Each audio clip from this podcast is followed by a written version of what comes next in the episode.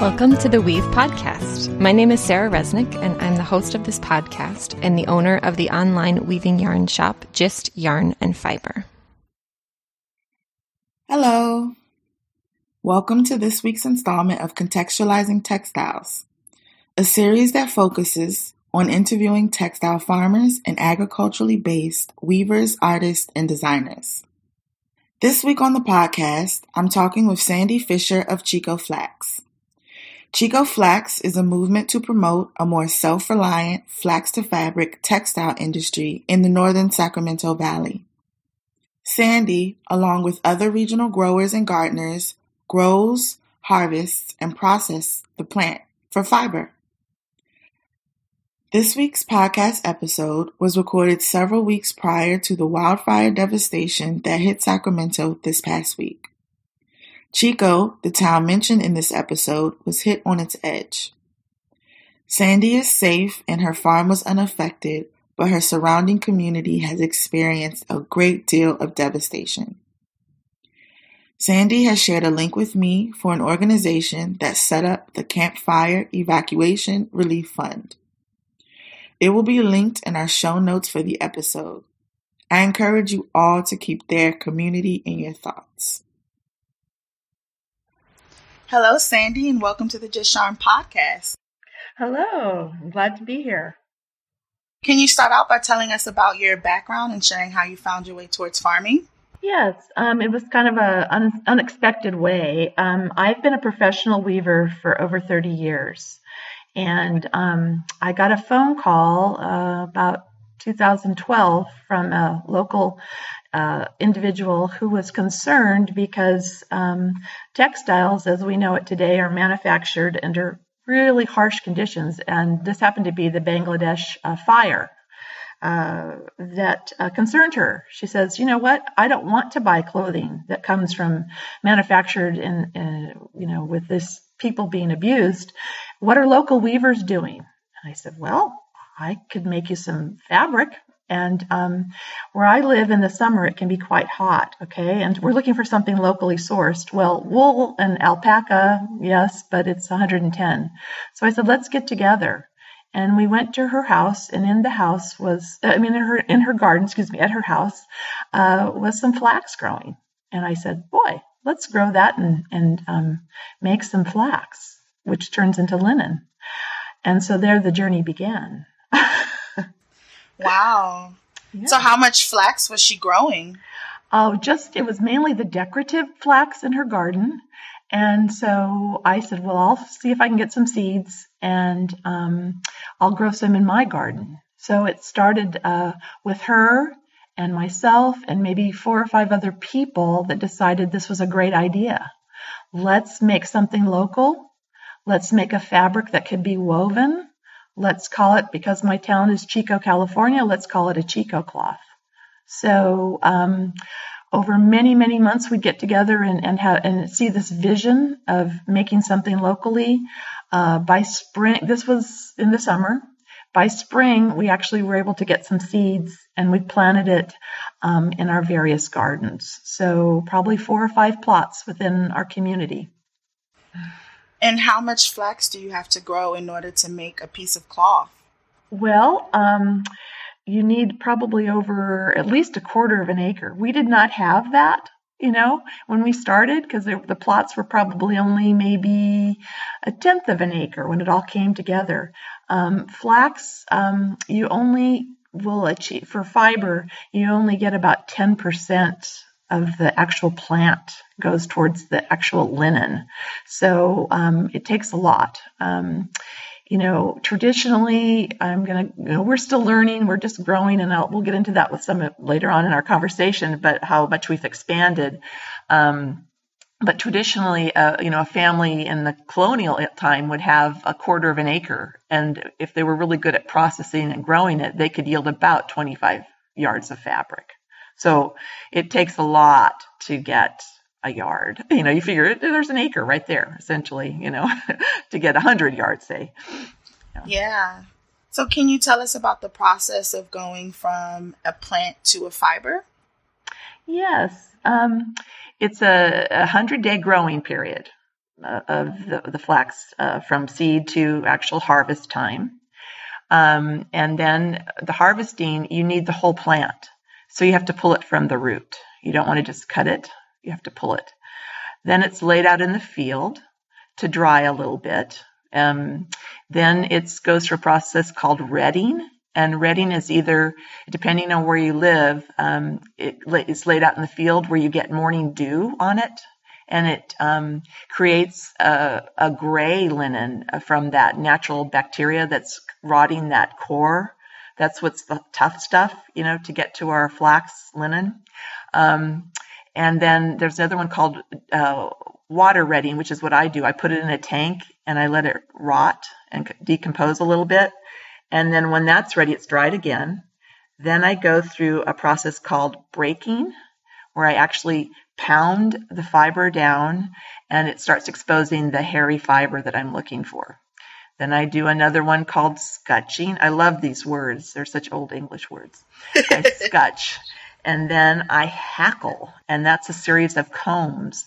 And what I'm I'm I'm doing when I hackle, I take the shorter fibers that separates it, which is the tow, which is also very usable in spinning and weaving um, and that makes shorter uh, fiber. It makes the shorter fiber. Or what you're looking for is that really nice long lin is the term we use, and it's ready for spinning. Then it's spun, and then it actually becomes linen when it's spun. wow! And yeah. do you do all of this at your farm? Yes, we do. Um, the farm is relatively new to us. Um, we acquired uh, last year. Um, uh, it was an old. We, we grew up. In, uh, we we grew up. We grow. We live in a very agricultural community surrounded by a lot of almonds and walnuts, and um, an old almond orchard was being torn out. And the woman that we leased the land from is a spinner who loves linen, and she knew heard about us, and she said, "Well, would you be interested in growing your flax in my on my 3.75 acre plot?" Of course, we were delighted because we were ready to make that jump to grow bigger um, and to expand our our uh, volume of product. So um, that's where we are, and um, so we have a 3.75 acre farm, and this is our first year that we're actually going to be planting our flax on it. So we're very excited. Wow, that's super exciting. Yeah. Are you able to plant with your own seeds? Yes, we are now. Um, last year, we had to buy our seeds from the Netherlands. Um, it is very hard to get large volumes of seeds. Um, we now are providers of those seeds. Um, so if any of you, the listeners are interested, we do sell our seeds. Um, we had we were um, able to get a variety. They're all named of, after women, which I think is wonderful. So we have a Suzanne variety. Um, when we started, we were able to find a Marilyn variety. Now we are um, expanding our Mar- Marilyn variety. Um, we don't have enough to sell that, but we had to order about 300 kilos from the Netherlands last year. So we're really ready to go, and we have some Suzanne from last year. So it, it expands every year. In other words, in answer to your question, um, from the different varieties that we have samplings of. So our goal in the end will be that we will be, you know, sources of of many varieties um, in the future. Interesting. And what are some of the differences between the Marilyn and the Suzanne variety? Well, that's a really good question. Um, we um, we have a, a, university on campus. I mean, on campus um, near us, and uh, we are actually um, have uh, about an 80 by 80 uh, square foot plot for them. Uh, so they're experimenting on those varieties because I really don't know, to be honest with you. I've I've got the four or five varieties. I have some hand spinners working on them, and they are giving me feedback. Um, and so that's our goal, part of our out at our farm to find out which variety. Um, I, I, might add, we do have about five varieties we're experimenting experimenting with. So probably by next year, I could give you that answer as to you know um, because it's it, no one can tell me that. It's very interesting, um, you know, because I know in wool you've got the sheep breeds and you know they have different hand and different. Uh, so we're kind of on the forefront of that. We might find that blending the varieties makes a better quality. Um, you know, that's why we have the students working and researching, which is really exciting. Yeah, that is super exciting. So you mentioned that you are located in Northern California. I've noticed that there are quite a few textile-based farms in the area. Um, can you speak to the surrounding community that you're part of? Well, yes. Um, uh, we are part of um, the Northern California Fibershed, um, and that goes from the Bay Area all the way to the Oregon border and um, we're kind of a we are a support group for each other.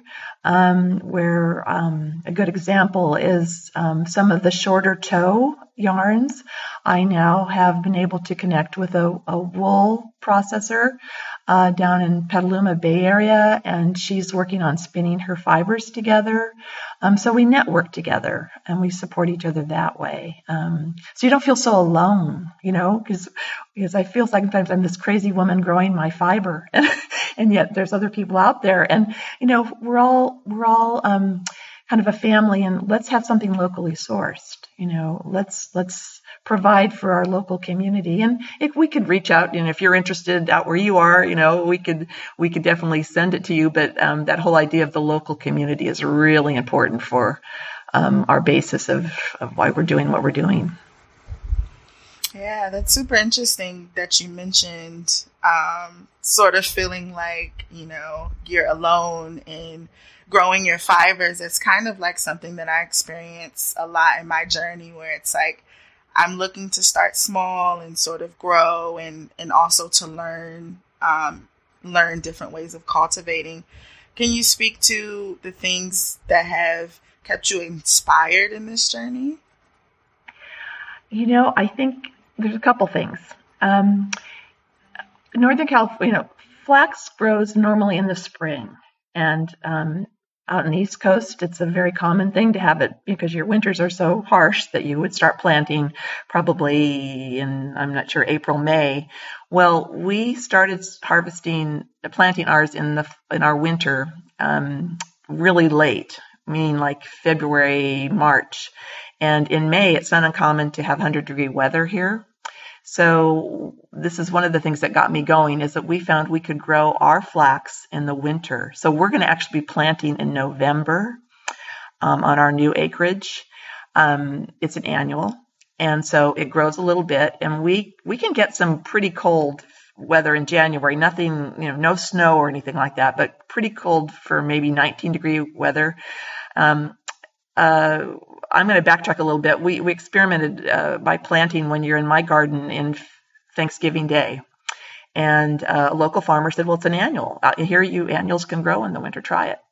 So okay, so I put it in, and it grew a little bit, and then come January, we had this frost. It had come up about maybe six inches. And I thought, oh my gosh, we're going to lose it. I go out there. It could tolerate a little bit of frost, a cold like that, that 19 degree weather. So um, we then go, wow, I also didn't have to water it. And we are in a drought out here because the little bit of rain we got was enough for it.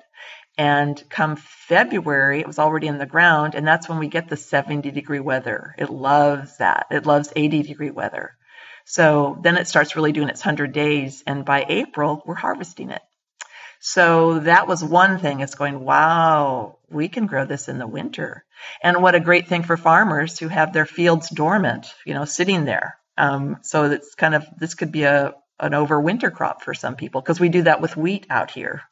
Um, so that was kind of inspiring. So that kind of kept me going. Um, the other thing is that I kept getting people going, I want some of your linen, you know, and it's like, wow, you know, I mean, linen is traditionally, you know, I don't know if you're aware, but there are no linen mills in America. So it's like, we want to have one, you know. I mean, eventually, um, I see that being where farmers around us could grow it, and when we could be here in Chico, the, the local mill for Northern California. Um, so there's this, I keep getting green lights every time I, I do something. It's like, yeah, okay, you know, so it just keeps blossoming like the flower. yeah, that's super interesting. So it's kind of like a, a summer crop. I'm I'm sorry. It's kind of like a cover crop. Cover crop winter. Yes, exactly. For us here. I've noticed that there isn't a lot of linen to be found, you know, in stores and shopping. I recently went with my father because he likes linen suits for the summertime and we were looking and we literally only found like two two suits on like one rack in a store and I was just thinking a lot about your farm and do you can you speak to maybe what it would be like to scale linen production or what could be the potentials for linen processing in America? Oh, yeah, I definitely think that there is a resurgence. It's kind of a, a niche market right now, but it's definitely growing. And I think that um, because it's so labor intense, I think that's that's what we have to kind of overcome. You know, we have to find a way to get it automated because I'm using tools that are from the colonial period. you know, no, no joke. you know, and I think that I, I, think that there's a real passion for people. I mean, once people have tried, you know, worn linen, like your dad's looking for a suit and he really likes it, you know, um, I think that um, the market's there. I mean, there are already people that are marketing um, like linen sheets, and, and, they come from Europe, you know. Um, and but I think that in America, you know, with that idea that something can be locally sourced, that movement, I think we're going to have it. I think it will be very popular here. Um, there's another neat thing, factor besides the linen itself is just, you know, when I said it was only 10% is good for linen, there's a lot of byproduct. And um, they're finding that it's such a tough material that you could even easily um, replace plastics in plexiglass. Um, I was doing some research, and there's a guitar company that's using it to make their guitar, their wood for their guitar. So it, it's it's multifaceted where we can enter linen into other things. You know, that's why I brought that up. yeah, so it's like it's also useful as a agricultural byproduct. Exactly. Yeah. So have you employed any sustainable methods on your farm? Yes. Um, we um, actually were received a grant um, from the California Food and Agriculture Department. Um, it was called the Healthy, Healthy Soils Initiative, and um, we're actually practicing it right now. Um, what it is um, uh, is that I'm growing a hedgerow uh, around this new. Remember, I told you earlier that it was just an orchard that came out, so we had this open field. So right now, we've been the last three weeks, weekends, and this is the next one more weekend coming up where we've planted a hedgerow of California natives. And that hedgerow will be a windbreaker. It will carbon sequester um, the area by, you know, also bringing habitat, um, bees and birds.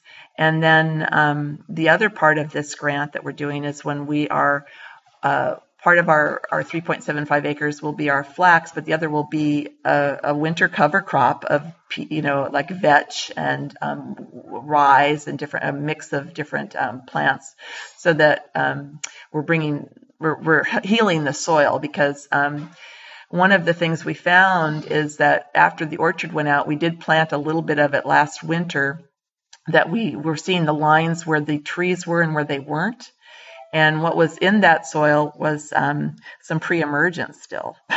so we're healing that because I, I, called the local farm bureau and I said, well, what's the deal here? Well, it does stay in the ground for as much as they said, I think they said up to 18 months, you know, um, and it was like, oh my gosh, because we're doing, doing everything totally organic.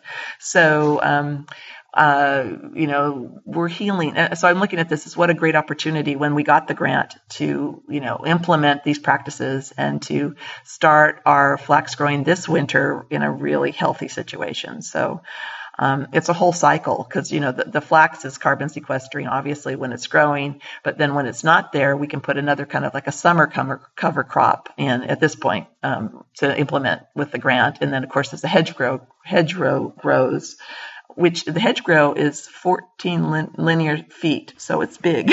so it's going to be really beautiful when it all comes comes starts growing. Right now there's little plants, but anyway, that's that's the, how we're starting it um, to implement those practices. Can you explain to our listeners what you mean by carbon sequestration? Okay. Well, um, healthy plants um, give off really good carbon, like uh, so much um, uh, it, it's always you know I'm still kind of learning, so to say it right is going to excuse me for being kind of.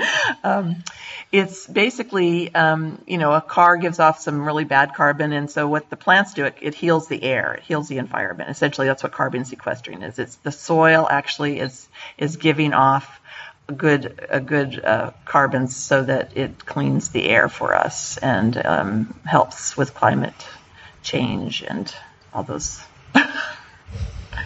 so it helps yeah. build the nutrients in the yes, soil. Thank you. That's exactly clean the air and things like yeah, that. Yeah, and besides bringing habitat back too, which is a win-win for everything.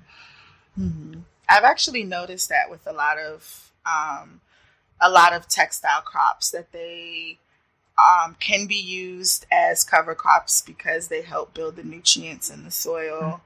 Um, like indigo, it's leguminous, yes. so yeah. it's helpful in that way. Um, can you speak to maybe some of the difficulties or struggles, or if any, that you've had with having an organic farm? Um, well, partly is you know um, the environment around. I mean, uh, you know, I, am kind of in an area where on one side there's nothing really growing, so that's good. Um, I haven't had, uh, you know, I know in parts because, well, again, we've just acquired this farm, so I don't really know how to answer that effectively until I've planted and seen what's going on. But I know that, you know, I'm in a county where there's a lot of pesticides and herbicides not too far away. So, um, and with the wind, you know, it's going to be a challenge, to be honest with you, where I am. So, um, but I can practice. I mean, for one thing, the, the flax itself is pretty free of any kind of pests. Um, so I think we're going to be, we're, we're good on that part just because of the plant I'm using. So you can see that I'm I'm learning all these things, and so in another year I could probably answer that question better of how I can best maintain it. I can personally maintain it within that 3.75 acre, but again, you know I have to look at what's around me. So. Mm-hmm. Yeah, I definitely know that scaling up and and being able to, um, I guess, sort of keep a hold of pests and things like that can become more of a challenge. Yes, it is. you know, when, from the small garden, it has not been a problem, but I do know that that flax doesn't seem to bring a lot of pests. And um, you know, with the my my learning experience with the cover crop is that we're going. We'd love to. We, are our one of our little uh, dreams is to have a no, non-till uh, tiller, and so uh, we can actually mulch that cover crop right down and plant and seed right on top of it so that you know that's going to maintain the weeds. So i'm really excited to try that on a big scale which we'll have that opportunity um, this winter or this spring when we're harvesting that down. Mm. one of the quotes that i pulled from your website um, is a gandhi quote and it spoke to how gandhi felt that hand spun and hand woven cloth could foster the idea of self reliance. How has that inspired the way that you produce your textiles? Um, again, it's just back to that that passion of locally sourced uh, materials um, that we can we can have that growing here, that we can process it here, and um, the idea of bringing our community together um, I see such pleasure. I mean, right now it's been a lot of volunteers. You know, they're they're out there putting that hedgerow in, making knowing that they're making a difference. I think that's the key. You know, that we are um, contributing to something in our community, not only for our environment but for our own personal health of being outside and doing things to help um, our other humankind, um, and that that eventually that we can make something that we can proudly wear and say that I saw this as a plant. I, you know, I had something on a part of this, uh, um, and I'm now wearing it. And then as I wear it, I think the whole, it's like a cycle and that we're part of that cycle. You know, I think that that's where we're, we're, we're, um, keeping Gandhi's goal in mind in the forefront. And do you have any new projects um, the latest one is is um, being able to market our work. I mean, we're working on that. Um, uh, one of the the uh, as I mentioned earlier, we're members of we're producer members of Fibershed, and um, they just opened up a Fibershed marketplace where you can go and buy um, uh, anywhere you are, California, you know, Northern California, wools and, and flax um, to spin. So that's one area we're kind of working on that aspect of it. Um, and um, that's and, and and also I've been branching out with with local spinners to actually spin it into yarn so that we could um, offer that as a source for other weavers. So um, think that would be our latest goal right now, besides the growing on a big scale. Mm-hmm. You mentioned that you are a weaver as well. Where can people go on social media to follow your work and your farm? Um, the social media for um, my work is sandyfisherwoven.com. Um, for the flax, it's um, uh, www.chicoflax.com for our websites. Um, Facebook is Chico Flax, and Instagram is Chico Flax to Linen. So we have three main sources there. And do you have any advice or words of wisdom to share with weavers and textile enthusiasts who want to support farmers? Um, look and see what's going on in your community, and and if there's someone who's got some sheep, and you can purchase some of their fleece, and they even some a lot of small farms um, are now you know can take that to a mill and get it spun. By all means, think locally sourced. I mean, that was my big eye opener, you know, is where does my yarn come from?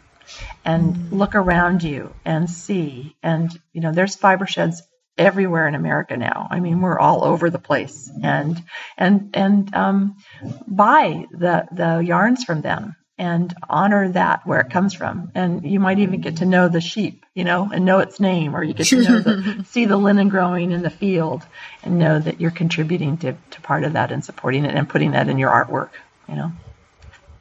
That's awesome. It's been great talking to you today and learning about the process. Thank you. I enjoyed talking to you as well. Thank you. That's a wrap. I really enjoyed talking with Sandy this week, and I hope you all enjoyed the episode as well. Links to Sandy's website, as well as to relief efforts in Sacramento, can be reached by visiting our show notes at www.justyarn.com slash episode dash 41. Next week on the podcast, Sarah is talking with Ashley Thurman and Beth Mayer, the amazing folks behind FiberShare.